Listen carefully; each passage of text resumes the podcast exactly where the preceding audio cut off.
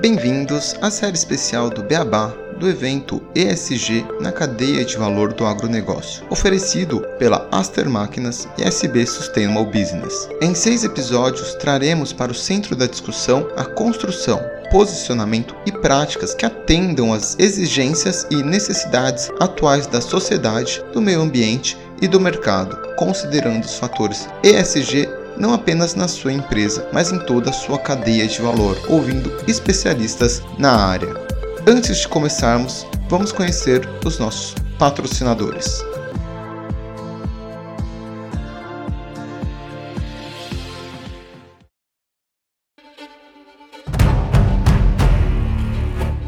Somos a força do campo.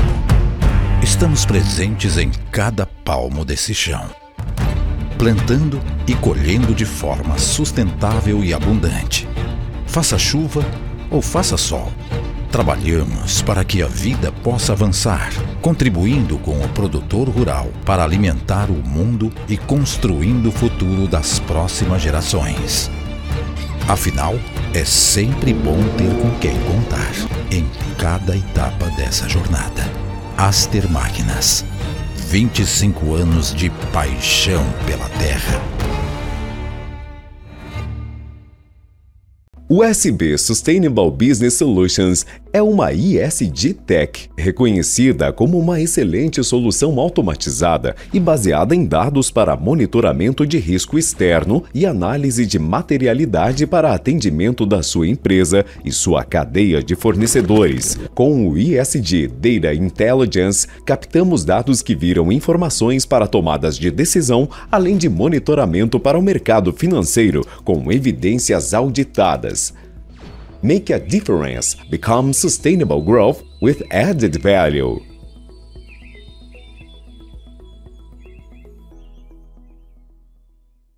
Bem-vindos ao quinto episódio da série ESG na cadeia de valor do agronegócio. Nesta série especial sobre o oferecimento de Aster Máquinas e SB Sustainable Business Solutions, traremos os principais nomes do agronegócio brasileiro para uma discussão sobre o SG na cadeia de valor do agronegócio.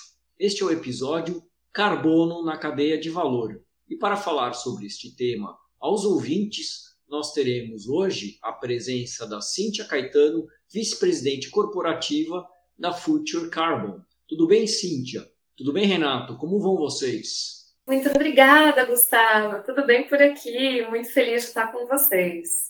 Olá, Gustavo. Tudo bom por aqui também? Olá, Cíntia. Bem-vinda a esse episódio, essa conversa. Tenho certeza que vai ser muito esclarecedora sobre esse tema de carbono na cadeia de valor. Para a gente começar, vamos falar um pouquinho sobre esse elemento, o carbono, que está presente em tudo, ao nosso redor e dentro de nós. Ele compõe compostos orgânicos naturais como os combustíveis fósseis, que incluem petróleo, carvão, gás natural e outros combustíveis, como o etanol e os biocombustíveis, assim como produtos agrícolas e outros. Forma também compostos orgânicos sintéticos, como fibras sintéticas manipuladas por nós, que formam os tecidos, os medicamentos, os polímeros que formam os plásticos e as borrachas, inseticidas, corantes e muito mais. Dentro de nós dos animais e dos vegetais, o carbono forma compostos importantíssimos, a exemplo dos carboidratos, como o açúcar, a glicose e a celulose. As proteínas que formam, por exemplo, o DNA e que, junto aos lipídios, formam as membranas dos glóbulos vermelhos e dos glóbulos brancos. Porém, quando queimado em presença do oxigênio, essa reação gera um gás conhecido por nós e responsável pelas mudanças climáticas, o gás carbônico, o CO2. Principalmente e em face da grande queima de combustíveis fósseis. Outros gases também são responsáveis por essas mudanças climáticas, como o CH4, né, o metano, que possui carbono, e o N2O, que é o óxido nitroso, entre vários outros. Porém, quando vamos mensurar o efeito potencial de mudanças no clima, acabamos, através de algumas contas, usando umas unidades de medida que correspondem a uma tonelada de dióxido de carbono equivalente, a tonelada de TCO2e. Né? Com base no potencial de aquecimento global, ou em inglês Global Warming Potential, que é a sigla GWP, todos os gases de efeito estufa são convertidos em toneladas de dióxido de carbono equivalente. Dessa maneira, o termo carbono equivalente, ou COE, é uma representação dos gases do efeito estufa em forma de CO2. Assim, quanto maior o potencial de aquecimento global de um gás em relação ao CO2, maior será a quantidade de CO2 representada em CO2 equivalente. E isso compõe a base para os famosos créditos de carbono. Essas medidas servem para calcular a redução das emissões de gases do efeito estufa, ou GE, e seu possível valor de comercialização. De uma forma bem simples, funciona assim: nações ou empresas que promovem redução das emissões de gases do efeito estufa recebem uma certificação de redução que contará com créditos de carbono. Esses últimos, por sua vez, podem ser comercializados com países ou empresas que não reduziram as suas emissões. Sendo assim, quanto mais forem reduzidas as emissões em toneladas de CO2 equivalente, maior será a quantidade de créditos de carbono disponíveis para a comercialização no mercado de carbono proporcionalmente. E é sobre este mercado, seus mecanismos e potencial para ajudar governos e empresas no combate à crise climática que iremos conversar com a Cíntia. Cíntia, demos uma breve introdução, mas eu gostaria que você nos explicasse como é que funciona esse mercado de carbono, como esses créditos são gerados, quem audita eles, como é feito e quem regulariza essa compra e venda e quais são os mecanismos utilizados no Brasil e no mundo. Muito bacana, obrigada pela introdução, Gustavo. Eu acho que é até mais simples do que isso, né? Quando a gente pensa em créditos de carbono, a gente pensa justamente em como trazer para o mercado uma solução para simplificar esse caminho, essa jornada. Então, eu gosto sempre de dizer que o mercado de carbono não é a panaceia, ele não vai resolver o problema da crise climática sozinho, mas ele é uma ferramenta muito importante numa caixa de ferramentas enorme que inclui financiamento climático, governança, políticas públicas. Então, assim, tem uma série de coisas que a gente pode fazer, mas o mercado de carbono ele é particularmente interessante para atores do setor privado porque o setor privado está muito acostumado com o mercado. Mercado é o que a gente faz de segunda a sexta no setor privado. Então, ele acaba sendo uma ferramenta mais palatável do que, por exemplo, uma outra modalidade de precificação de carbono, que é a taxação de carbono. Então, via de regra, o setor privado prefere trabalhar com ferramentas de mercado. Pelo menos é assim que a gente percebe de onde nós estamos. Então, como é que começa o mercado de carbono? Inspirado numa tecnologia que ajudou muito o combate à chuva ácida lá atrás na Califórnia. Então, a chuva ácida era um grande problema por conta de muitas emissões que envolvia um gás enxofre que, em contato com as nuvens na atmosfera, gerava chuva ácida que tinha uma série de problemas, inclusive para a cadeia do agronegócio, mas também para cidades, para monumentos, para saúde pública, para mananciais.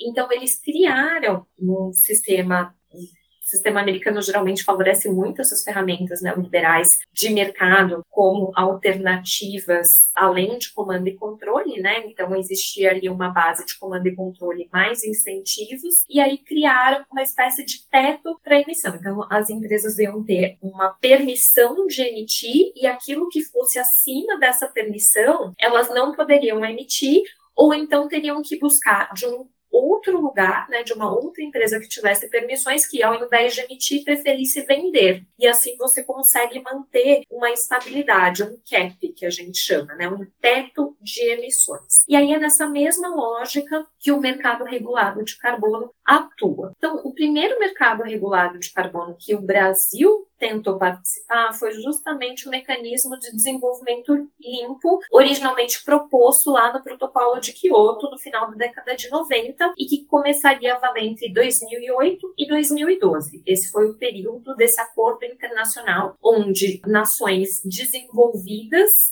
teriam instrumentos da demanda, ao passo que as nações em desenvolvimento ou menos desenvolvida, como o caso de países africanos, países insulares, e em desenvolvimento, como o Brasil e China, poderiam fornecer. Esse mecanismo foi um período de teste e aprendizados muito importantes ali nos anos 2000. Eu comecei a trabalhar com o mercado voluntário de carbono em 2008, então eu me lembro muito bem desse período. Só que esse período também serviu para a gente pegar essas metodologias e como todo mundo percebeu que era uma ferramenta interessante, mas não seria suficiente para curvar as emissões, muitas organizações sem fins lucrativos passaram a criar padrões de mercado voluntário no qual as empresas, por sua responsabilidade social corporativa, criariam sua própria demanda. Então, são não só empresas, mas como também atores privados dispostos a compensar suas próprias emissões, independente de uma legislação que obrigue-nos a fazer. Então, eu, por exemplo, entendo que existir no mundo significa né, o meu carro, a minha casa, meu consumo de energia, meu consumo de alimentos, meu consumo de outros bens, minhas viagens de avião. Eu consigo contabilizar isso numa calculadora e apoiar ações que reduzem emissões de carbono. Como é que isso é feito? Bom, o mercado voluntário, ao contrário do que muita gente imagina, não é que ele não é regular, ele é regulamentado, ele tem uma série de regras, mas essas regras elas são determinadas por atores que não são estatais. Então não é um país que tem uma lei que determina isso. É uma unidade de certificação que geralmente é uma entidade do terceiro setor Aqui na Future, a gente costuma trabalhar com padrões internacionais de certificação, justamente para que a gente fale a mesma língua que esses atores da compra e da venda, seja aqui, seja na Europa, ou na América do Norte, ou na Ásia. Então, trabalhar com padrões de certificação internacional garante que todos nós estejamos de acordo com essas mesmas regras e essas regras, elas emulam muito do que é o mercado regulado de carbono, como, por exemplo, o MDL. Então, elas requerem que hajam metodologias para quantificar essas emissões de forma a garantir a integridade ambiental desses créditos. Essas metodologias também requerem que esses créditos sejam adicionais àquilo que aconteceria se você não tivesse uma intervenção, ou seja, que realmente exista uma redução em comparação com o cenário sem o projeto. Esses padrões garantem salvaguardas socioambientais para garantir que não seja feito nenhum mal para as comunidades do projeto e nem se viole a legislação. Então, o projeto também tem que ser além daquilo que a legislação coloca, né? Então, ele tem um sarrafo de integridade muito forte nesse sentido. Então, você precisa ir além daquilo que a lei coloca e garantir que minimamente a lei seja cumprida e assim por diante. E aí, as etapas do projeto começa com uma concepção de um projeto e essa é,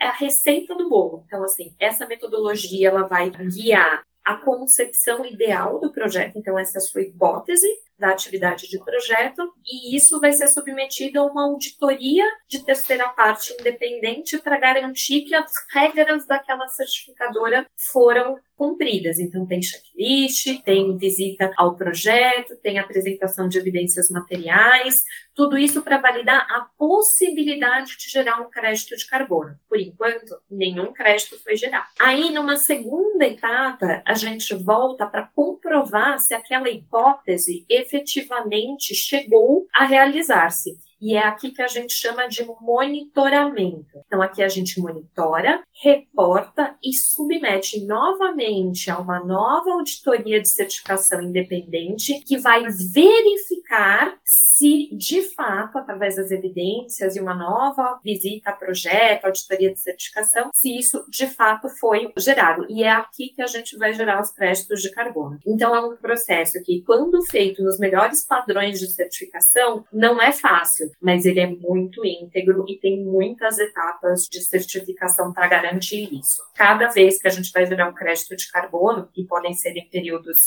anuais, bianuais ou trianuais, mas cada vez que a gente faz isso, é uma nova auditoria que vai ser feita para garantir a integridade desses créditos, que daí serão registrados num sistema online que coloca ali um número de série único para garantir que aquele crédito só vai ser aposentado, né? Ele só vai ser consumido uma única vez. Então, dessa forma, a gente garante que essas unidades não sejam vendidas para mais de um ator diferente.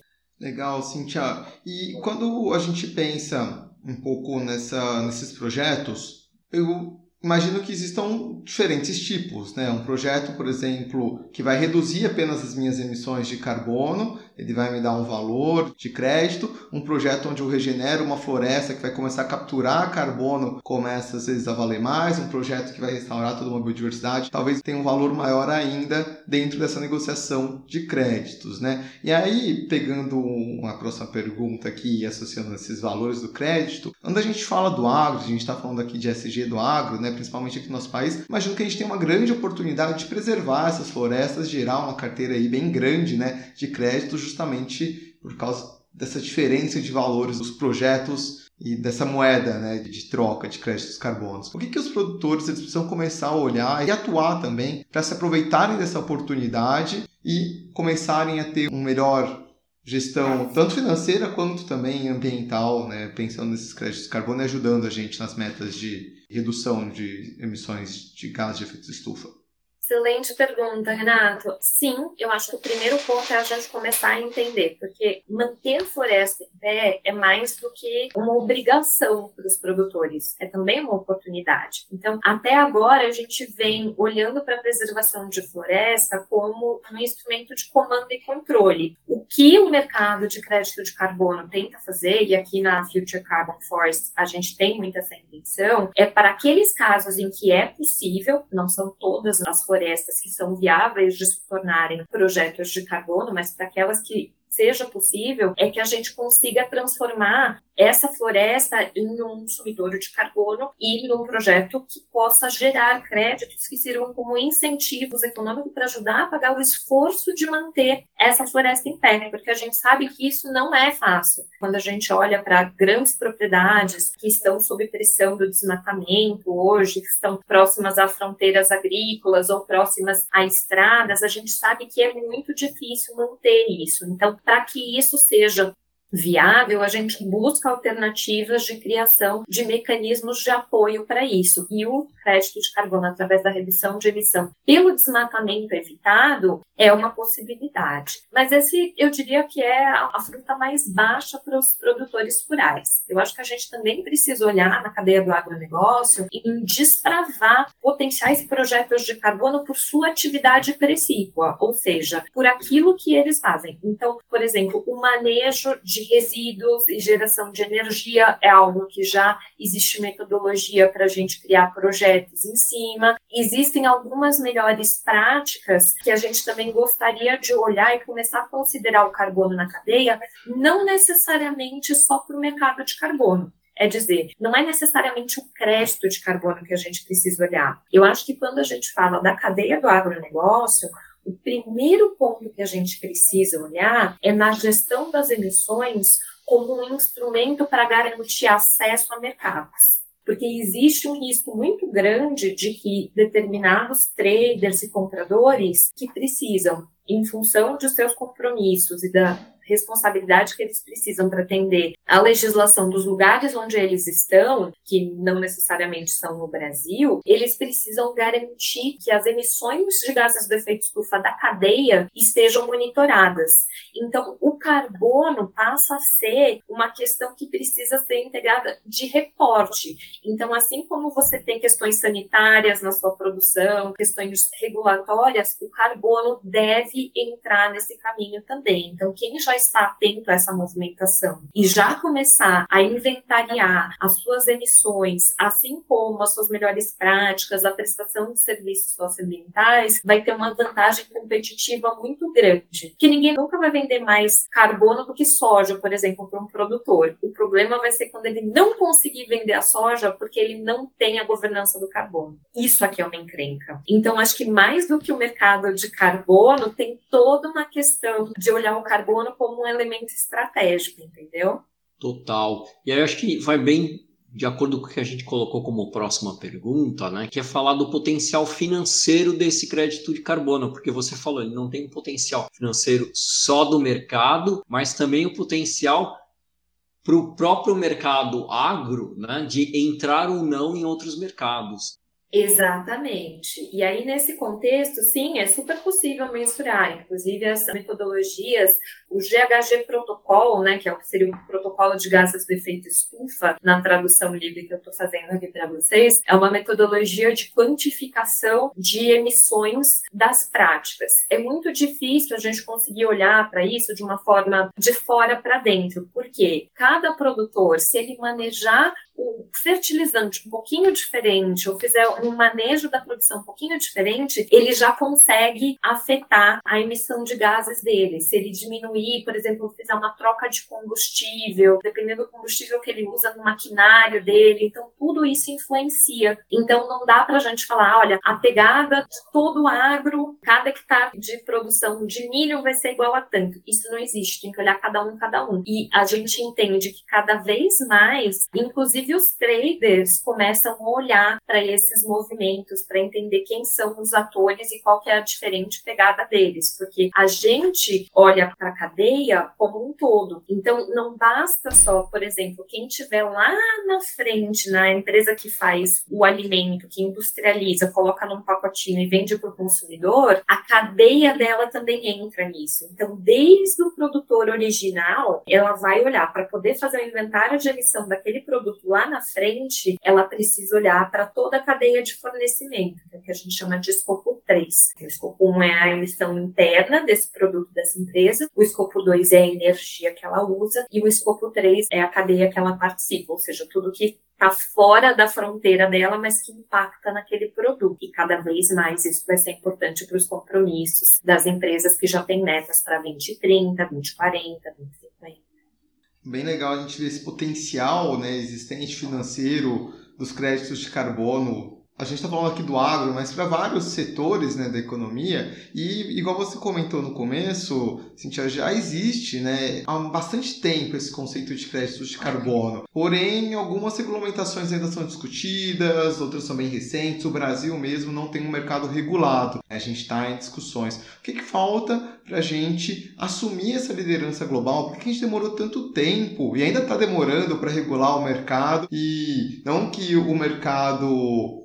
voluntário não seja um mercado que vá trazer essa evolução dos créditos, mas quando a gente tem uma regulamentação, as coisas eu acho que elas começam a se tornarem um pouco mais rígidas, né? até mesmo em termos jurídicos. Né? Então, o que, que falta para a gente acelerar, promover essa mudança tanto globalmente, assumir uma liderança e começar a puxar mais as pessoas para entrarem nesse mercado? Excelente pergunta mais uma vez. É, eu acho que a principal diferença entre o mercado voluntário e o regulado é que o mercado regulado ele tem a, a ponta da demanda garantida. Existem normas que determinam que alguém tem que comprar esse crédito, e isso naturalmente tende a aumentar volume. Quando eu comecei, comentei mais cedo aqui com vocês, comecei lá atrás, em 2008, no mercado de carbono. Ali a gente tinha um mecanismo de desenvolvimento limpo, que tinha sido acordado no protocolo de Kyoto. Hoje, a gente está discutindo o mecanismo que internacionalmente vai substituí-lo, que é o mecanismo do desenvolvimento sustentável, que é muito mais amplo. Então, agora a gente não tem mais essa coisa de só parte dos países tem que adquirir a outra parte só vai fornecer. Não, aqui já existe um consenso que, diferente de quando eu comecei, ainda existiam algumas vozes dissonantes com relação a ah, o aquecimento global é causado por humanos ou não é, tal. Hoje em dia, isso já é um consenso absoluto. A gente sabe que está acontecendo, a gente sabe que é causado por emissões antrópicas, né? ou seja, graças à atividade humana, e a gente sabe que isso vai gerar um prejuízo econômico muito grande em todos os níveis, né? seja local, estadual, federal e internacional. Então, como manter esse aumento de temperatura sobre um limite que vai causar prejuízos, ele já está causando prejuízos, mas como tentar evitar que esse aumento seja seja ainda maior e mais prejudicial à nossa economia, à nossa existência como um todo, como é que a gente cria sistemas para fazer isso acontecer. E o mercado, como eu disse, é uma dessas ferramentas. E talvez a ferramenta que melhor acolha a cadeia produtiva do agronegócio, justamente em função de abrir espaço para que atores que atuam no mercado de venda de commodities, por exemplo, possam considerar o carbono mais um ativo para ser negociado aí. Então, essa é uma possibilidade. Agora, para fazer isso, é necessário que seja regulamentado. A diplomacia internacional, justamente porque você precisa tomar conta do mundo como um todo, né? Então, olhar para o mundo inteiro e todos os interesses, autores, stakeholders, comunidades, isso tudo demora, porque é muito difícil colocar todo mundo na mesma página e de acordo. Então, a diplomacia internacional, ela realmente é lenta. Nesse contexto, o mercado voluntário é muito importante, porque ele já vai testando hipóteses e mostrando quais são as forças e fraquezas de determinado modelo de projeto, já começa a fornecer dado para que a própria diplomacia internacional e os sistemas locais,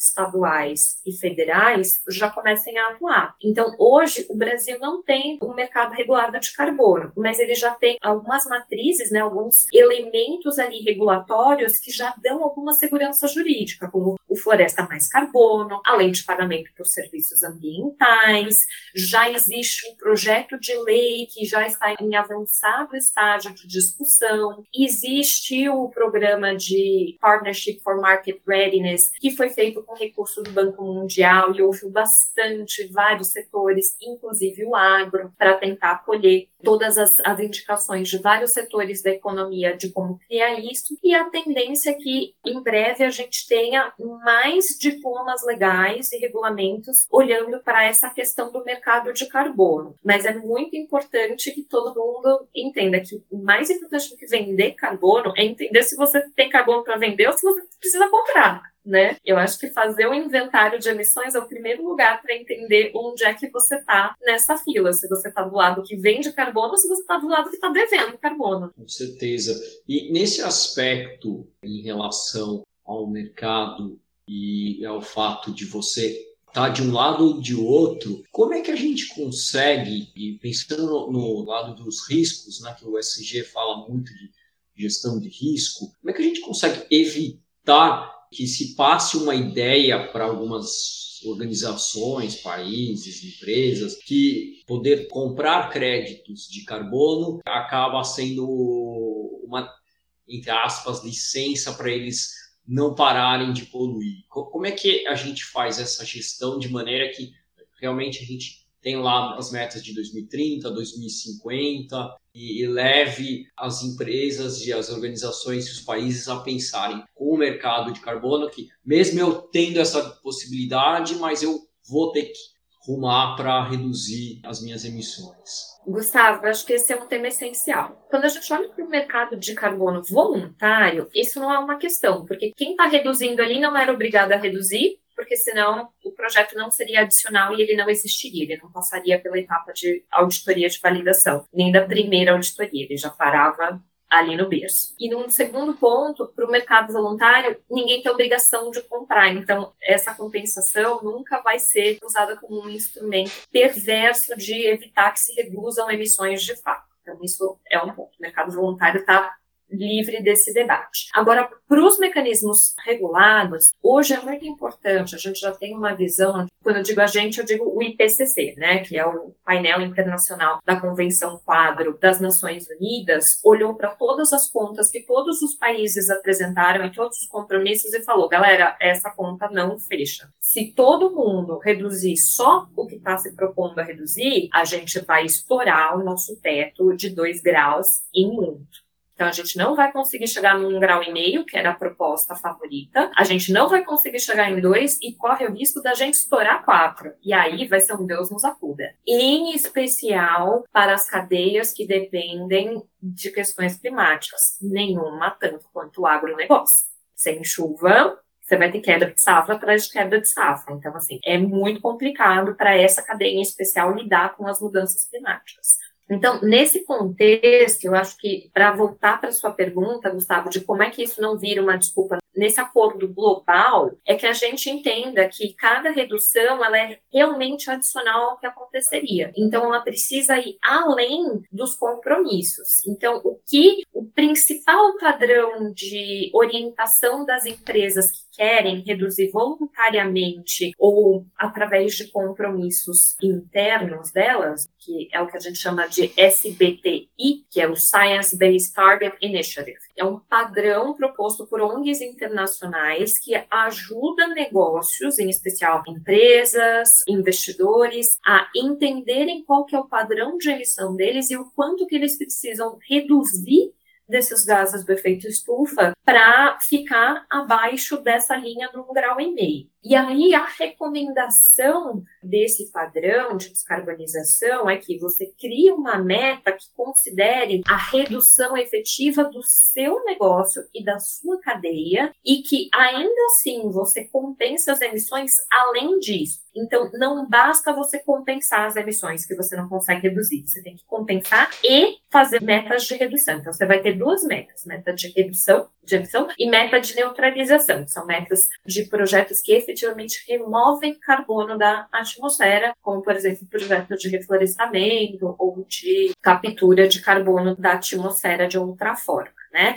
E, além disso, recomenda-se que invista-se também em projetos para descarbonização fora da cadeia, são os offsets ou famoso crédito de carbono de terceiro. Por exemplo, um projeto de redução de emissão pelo desmatamento evitado feito por um terceiro pode fornecer créditos para reforçar ainda mais esse compromisso. Hoje, se a gente olhar números e dados, não tem nada que suporte a possibilidade de que os mercados de crédito de carbono foram usados perversamente para impedir que se reduzissem emissões. Eu acho que todo mundo ainda tem muita lição de casa para fazer antes disso virar uma questão. Acho que ninguém quer acabar com o mundo, né? Todo mundo quer buscar formas de salvar, é só a gente buscar ser orientado de forma correta para atingir esse caminho, né, Cintia? Mas é legal a gente ter essa visão, é importante a gente trazer um pouco esses riscos existentes né, e já saber como evitar eles de ocorrerem, né? Isso que a gente fala de, de mitigação de risco. Me colocando no lugar de um produtor rural que tem o seu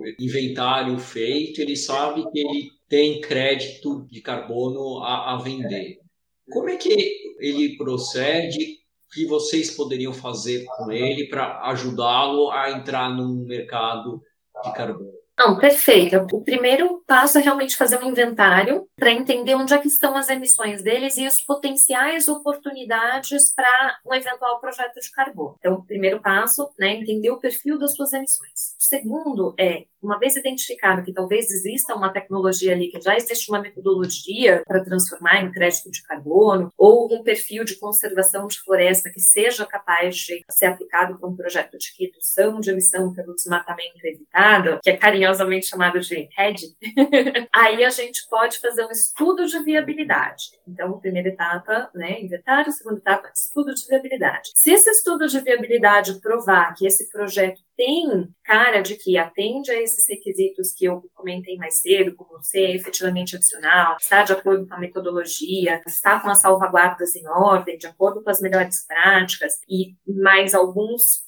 itens ali de um checkbox, né? Inclusive o custo-benefício, porque fazer um projeto de carbono não é barato. Todas essas etapas, essas questões, elas têm um custo, então o projeto ele precisa ser grande o suficiente para se bancar ao longo de alguns projetos chegam a ter 30 anos, então ele precisa se bancar. E aí se a gente tiver a conclusão que o projeto tem potencial, a própria Future entra como uma parte nesse projeto, assume parte desses custos e firma contratos com esses potenciais proprietários rurais, porque a gente entende que muitas vezes o proprietário rural não está tão seguro quando ele está começando no mercado novo. Então a gente assume boa parte dos riscos para que ele não precise assumir. E aí a gente começa a desenvolver um projeto, né? Então passou do inventário do estudo de viabilidade, começa o desenvolvimento de projeto, depois a gente passa pela validação do projeto por uma terceira parte independente, monitoramento reporte desse monitoramento, certificação, que é a verificação de que esses créditos efetivamente existem,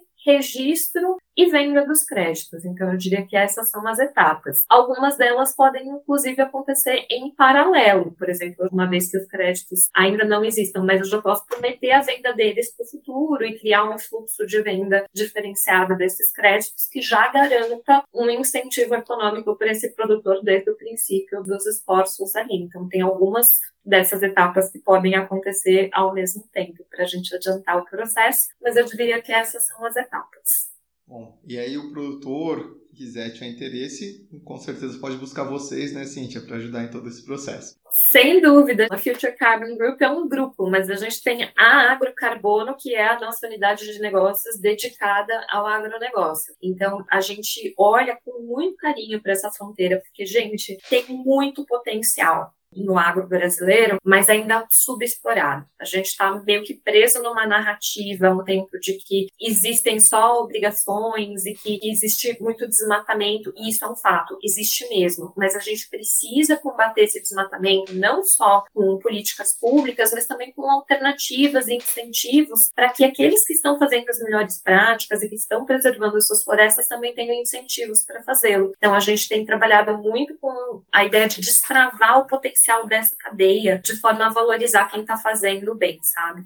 Excelente, Cintia. Bom, para a gente ter fechar aqui esse episódio, essa conversa muito bacana, você deu ótimas explicações sobre o funcionamento do mercado, dicas para os nossos ouvintes aqui do podcast. Eu queria que você trouxesse para a gente, para fechar essa conversa, a sua visão de futuro para esse mercado de carbono. Como que a gente vai atingir as metas propostas pelo Acordo de Paris? Como que as empresas, produtores, governos podem se utilizar desse mecanismo para a gente vencer essa batalha contra as mudanças climáticas? Gente, é um problema estrutural, não existe uma solução individual para um problema coletivo. Então, a gente precisa trabalhar de forma associativa, olhando para as nossas cadeias, tanto para os clientes quanto para os fornecedores, para garantir que todo mundo consiga chegar num lugar bom junto. Então, eu vejo muito que o primeiro passo é realmente entender onde é que você está nessa jornada. Se fosse um produtor rural hoje, eu começaria buscando entender o perfil das minhas emissões, como que isso pode impactar o meu negócio, qual é o risco para o futuro e quais são as oportunidades que estão ali que talvez esteja passando desapercebido. Então, eu acho que é muito importante que cada parte esteja ciente para que todas as engrenagens funcionem, porque de outra forma é muito frustrante para um produtor sofrer uma pressão de cima para baixo do mercado se ele não entender que aquilo é algo que ele faz parte. Então, eu acho que a gente precisa ter uma visão mais sistêmica e mais integral de que a crise climática é uma realidade e todos nós seremos afetados, só que alguns vão ser mais afetados do que outros. Então é muito importante que a gente gere mais incentivos, mais conhecimento, mais instrumentos, e é por isso que o, o trabalho de vocês aqui no Beabá da Sustentabilidade é tão importante, para que a gente consiga levar, é, eu sempre brinco, né, que o meu trabalho é espalhar a palavra do carbono, para que as pessoas entendam o quão importante é estar dentro dessa agenda. O mercado de carbono é novo, mas esse problema é antigo. Né? A crise climática já chegou, já é parte da nossa realidade, então a gente precisa olhar o carbono como uma coisa do nosso dia a dia, mas de forma integral, não um de cada vez, mas sim todo mundo junto. É isso mesmo, excelente. Eu acho que foi uma perfeita a mensagem da Cíntia e a gente precisa realmente passar essa mensagem para cada vez mais gente. Isso aí, espero que esse episódio tenha passado essa mensagem. Você passou muito bem, Cíntia. Queria agradecer a sua participação, agradecer a Aster Máquinas, a SB Sustainable Business por permitir a gente estar tá batendo esse papo e levando esse conhecimento de vocês da Future Carbon para mais pessoas. A todos os nossos ouvintes também, muito obrigado. Até o próximo episódio dessa série que está incrível. Continuem assistindo. Perfeito, gente. Muitíssimo obrigada pela oportunidade de estar aqui compartilhando com vocês e contando um pouquinho mais do trabalho que a Future Carbon e a Agrocarbono estão desenvolvendo nesse mercado que é tão interessante, tão inovador. Eu espero que a gente consiga atingir um público de produtores que estejam dispostos a empurrar essa fronteira e mostrar que o agronegócio no Brasil tem muito a contribuir com esse esforço coletivo contra as crises climáticas climáticas e o aquecimento global, gente. Mais uma vez, agradeço muito, agradeço inclusive aos patrocinadores por trazerem aqui essa agenda importante para o debate. Obrigado, Cíntia, novamente agradecendo aqui a sua presença e aos nossos ouvintes. A gente ainda está em mais um episódio dessa série, são seis episódios, esse é o quinto episódio da série SG na cadeia de valor do agro. E Até o próximo episódio, que aqui o Beabá é sustentável.